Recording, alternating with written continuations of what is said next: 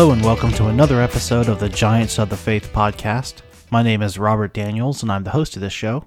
This is the podcast where we focus on individuals from the age of the church who've lived out their faith in a unique or interesting way.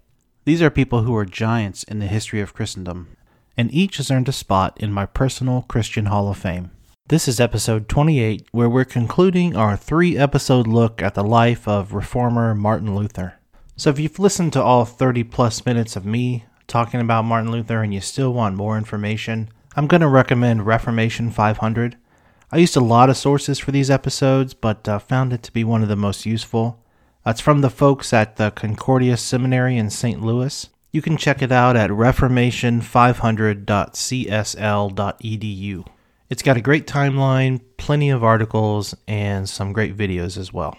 At the conclusion of the last episode, Luther had just been excommunicated by Pope Leo X at the beginning of 1521 for refusing to recant and repent of his heretical claims and ideas.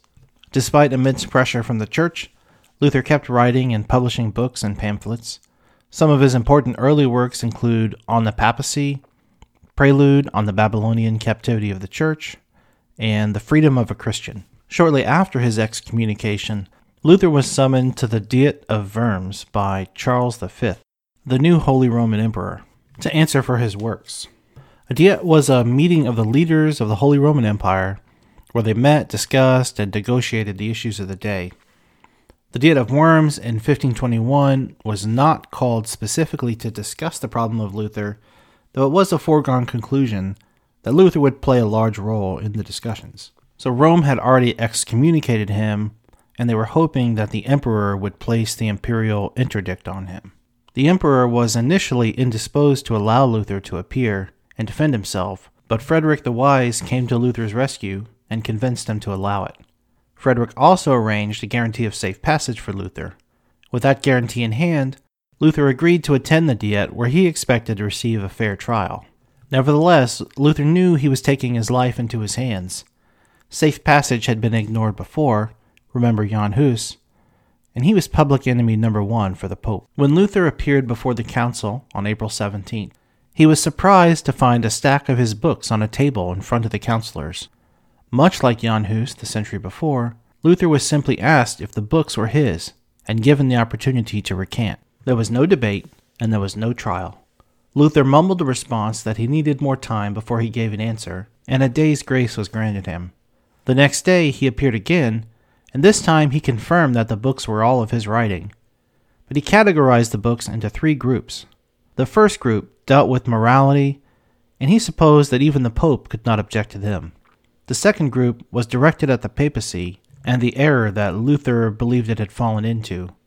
The third group were works in response to his critics. He refused to retract any of them unless he could be shown by Scripture where he had been in error. His answer was not accepted, and he was pressed for a straight answer. Would he recant?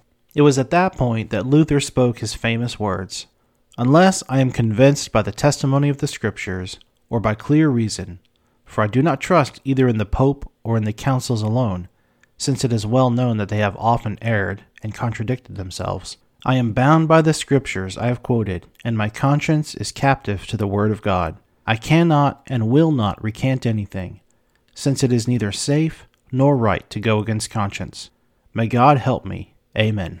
He may or may not have added, Here I stand, I can do no other, so help me God, which are actually his most famous words that he may not have spoken at the time, but they were added to the record in Luther's later recollection of the events.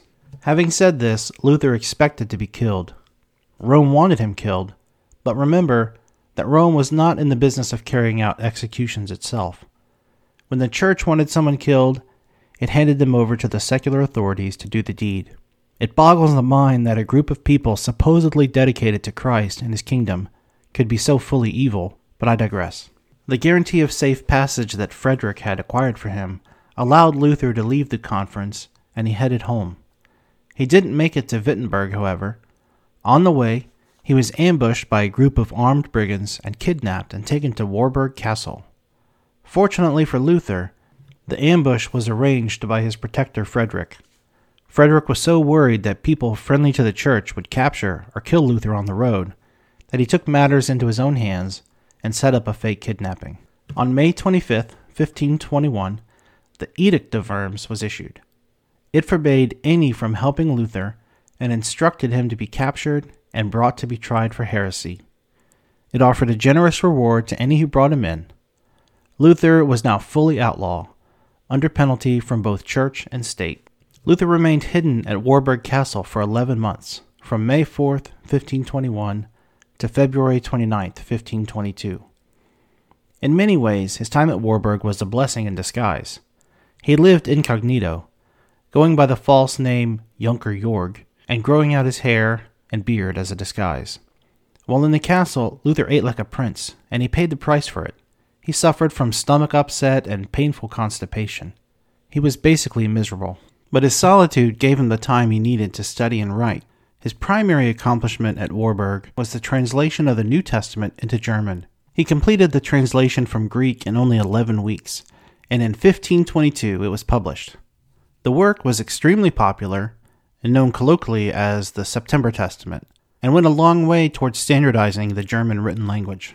Luther kept in contact with his friends in Wittenberg, though outside of his small circle his fate was a mystery. Many assumed he had been abducted by the church or killed by them, and there were Luther sightings all across Europe. He was sort of the 16th century Elvis. He did make one incognito trip to Wittenberg, and he was pleased to find that the Reformation was carrying on, but he was soon troubled by some of the more radical influences that were infiltrating the city. He finally left Wartburg for good in the spring of 1522, and he retook his place at the pulpit in Wittenberg. Luther was now at the forefront of a movement, but a movement that was not fully under his control. The Reformation was breaking out seemingly everywhere, and not always in full agreement with Luther and his interpretation of Scripture. But Luther knew that the burgeoning religious movement wasn't about him. He wrote, I simply taught, preached, and wrote God's word. Otherwise, I did nothing. And while I slept, the word so greatly weakened the papacy that no prince or emperor ever inflicted such losses upon it. I did nothing, the word did everything. Luther continued preaching, teaching, and writing from Wittenberg. It was his home for the rest of his life. In 1525, he married Katharina von Bora, a former nun who had escaped her convent with the aid of Luther. She and several of her religious sisters wrote to Luther asking for help. He obliged by sending a fish merchant to the convent, who secreted the sisters in his covered wagon amongst the fish barrels and brought them to Wittenberg. When the families of the escaped nuns refused to take them in, Luther, over a course of two years, found husbands or jobs for all of them except Katharina. Katharina had a number of suitors, but she had determined that she would hold out for Luther. He was unsure if he would or if he even should marry. Catholic clergy did not marry, of course, and he feared stirring controversy in his own movement. Eventually, he decided that, quote, his marriage would please his father, rile the Pope, cause the angels to laugh, and the devils to weep. The couple were wed privately on June 13, 1525, and then publicly two weeks later. The couple had six children, of which two died as infants and one as a teenager, and also took in four orphans. Their marriage set the example for Protestant clergy marriages for centuries to come. Luther spent the rest of his life fighting schisms in the Reformation movement and forming what would become the Lutheran Church. In 1529, he wrote the large and small catechisms, which were designed to teach the fundamentals of Lutheranism to the populace. He also composed many hymns, some of which are still sung in churches around the world. The most famous hymn he wrote is a Mighty Fortress is Our God, which has been translated into over 200 languages. By 1534, he, along with some others, had completed the translation of the Old Testament into German. For the first time, literate Germans could read the entire Bible in their own language. In 1539, he published On the Councils and the Church, reaffirming that the Bible is the only authority for the Christian faith. The Christian fathers, tradition, and church councils did not have authority to introduce new things beyond Scripture. Their purpose was to defend the faith only. During all this time, he continued pastoring his own church and teaching at the university. He did his part to train up a new generation of pastors, knowing that if the next generation was not prepared, that all that had been gained would be lost. Martin Luther was not a perfect man. He was given to fits of anger, he was at times anti Semitic, and he encouraged the burning of synagogues. He even supported the execution of members of the Anabaptist movement as heretics. He did much to encourage the persecution of them. We'll cover some of these subjects in more detail in the upcoming special episode, Luther's Dirty Laundry. As he aged, Luther's health declined. He suffered at various times from constipation, diarrhea, hemorrhoids, dizziness, tinnitus, kidney stones, depression, and heart problems. In January 1546, Luther described himself as old, decrepit, sluggish, inactive, and now one eyed. He died on February 18, 1546, while on a trip to the town of Mansfeld to help mediate a dispute there. Found in one pocket were the beginnings of another manuscript, but found in another pocket were some notes that he had written to keep himself grounded. No one can understand Virgil and his bucolics unless he has been a herdsman for five years. No one can understand Virgil in his Georgics unless he has been a farmer for five years. No one can fully understand Cicero in his letters unless he has spent 25 years in a great commonwealth. Let no one think that he has sufficiently tasted Holy Scripture unless he has governed the churches with the prophets, such as Elijah and Elisha, John the Baptist, Christ, and the apostles, for a hundred years. Touch not this divine Aeneid. Rather, fall on your knees and worship at its footsteps. We are beggars, that's the truth. And with that, we've finally reached the end of our look at the life of Martin Luther. I hope you've enjoyed it and learned some new things along the way. There's much more about Luther and his life that just didn't fit into these episodes. We barely touched on his friends, though we'll remedy that for some of them by featuring them in the future. And we also didn't get into the disagreements that he had with Zwingli over communion. Ah well, I do have a couple of Luther centric bonus episodes planned, one called Luther, the Printing Press, Beer, and Toilets, and another titled Luther's Dirty Laundry, so be on the lookout for those. Thanks for listening, and a special shout out to Bijou. Thanks for your feedback.